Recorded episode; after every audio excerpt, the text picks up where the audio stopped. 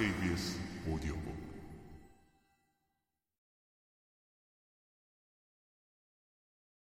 신화는 최초의 자유행동이 낳은 다른 결과에 대해서도 이야기한다. 인간과 자연 사이에 존재했던 원래의 조화는 깨져버렸다. 신은 남자와 여자 사이에 그리고 자연과 인간 사이에 전쟁을 선언한다. 인간은 자연에서 분리되었고 개인이 됨으로써 인간이 되는 첫걸음을 내디뎠다. 인간은 최초의 자유 행동을 저지른 것이다. 신화는 이 자유 행동으로 말미암은 고통을 강조한다. 자연을 초월하고 자연과 다른 인간으로부터 멀어지자 인간은 자신이 벌거벗은 것을 알고 부끄러워한다. 그는 혼자이고 자유롭지만 무력하고 두렵다. 새로 얻은 자유는 저주로 여겨진다. 그는 낙원의 달콤한 속박으로부터의 자유는 얻었지만 자신을 다스리거나 자신의 개성을 실현하기 위한 자유는 얻지 못한다.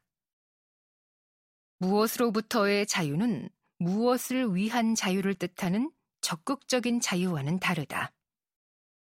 인간이 자연으로부터 벗어나는 것은 시간이 오래 걸리는 과정이다. 인간은 자신이 빠져나온 세계와 여전히 연결되어 있다. 인간은 여전히 자연의 일부다. 그가 살고 있는 땅, 해와 달과 별, 나무와 꽃, 동물, 그와 혈연으로 연결되어 있는 인간 집단도 모두 자연이다. 원시 종교들은 인간이 자연에 대해 느끼는 일체감을 보여주는 증거다. 생물계와 무생물계는 그의 인간 세계를 이루는 일부다. 아니, 인간은 아직도 자연계의 일부라고 말할 수 있다. 원초적 유대는 그의 완전한 인간적 발달을 방해한다. 그것은 인간의 이성과 비판력의 발달을 방해한다. 원초적 유대는 인간이 자신과 타인을 인간으로 인식하지 않고 씨족이라는 사회적 종교적 공동체에 참여하는 방법을 통해서만 자신과 타인을 인식하게 한다.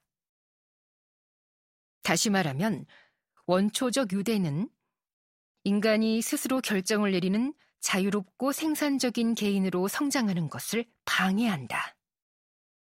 하지만 이것은 하나의 측면일 뿐이고 다른 측면도 있다.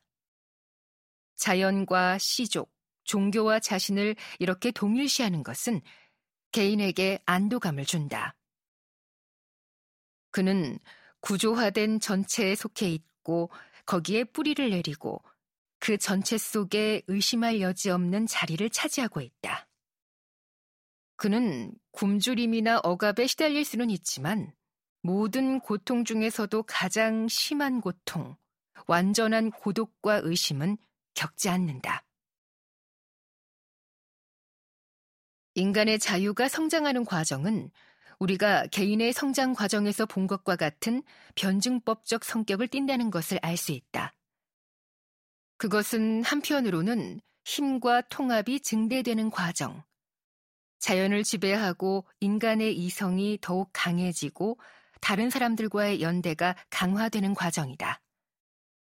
하지만 이 개체화는 또 한편으로는 고독과 불안이 늘어나고 그로 말미암아 세계에서 자신의 역할에 대한 의심, 자기 삶의 의미에 대한 의심이 강해지고 그와 함께 개인으로서의 자기가 너무 무력하고 하찮다는 느낌이 강해진다는 것을 의미한다. 인류의 발달 과정이 조화롭게 진행되었고 그 과정이 어떤 계획에 따라 이루어졌다면 발달의 양면, 힘의 증대와 개체화의 진전은 정확히 균형을 이루었을 것이다. 그런데 실제로는 그렇지 않기 때문에 인류 역사는 갈등과 투쟁의 역사다. 개체화를 촉진하는 방향으로 한 걸음 나아갈 때마다 새로운 불안이 사람들을 위협했다. 기본적인 관계는 일단 단절되면 회복할 수 없다. 일단 낙원을 잃으면 인간은 낙원으로 돌아갈 수 없다. 개체화된 인간이 세계와 관계를 맺으려면 어떻게 해야 하는가? 유효하고 생산적인 해결책이 하나 있다. 모든 인간과 적극적으로 연대하고 사랑이나 일 같은 자발적인 활동을 하는 방법이다. 그러면 인간은 기본적인 관계를 통해 세계와 연결되는 것이 아니라 자유롭고 독립된 개인으로서 다시 세계와 결합한다. 하지만 인간의 개체와 과정 전체가 의존하고 있는 경제적, 사회적, 정치적 상황이 방금 말한 의미에서 개성을 실현할 수 있는 토대를 제공하지 못하면, 그리고 그런 상황에서 사람들이 그때까지 그들에게 안도감을 주었던 기본적인 관계를 단절당하면 이 불균형 때문에 자유는 견딜 수 없는 부담이 되어버린다. 그러면 자유는 의심과 동일해지고 의미와 방향을 잃은 삶과 동일해진다.